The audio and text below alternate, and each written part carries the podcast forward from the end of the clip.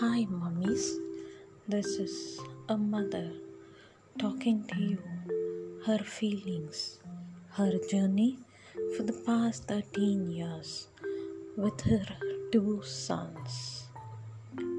I'm here to talk about my experiences, what I have discovered, and the journey it took me to unwind myself and my experience and my life.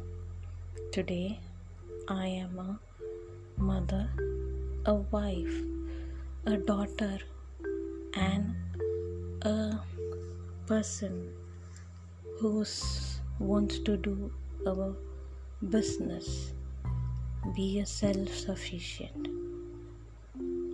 I want to create a path for all the mothers who wants to be like me.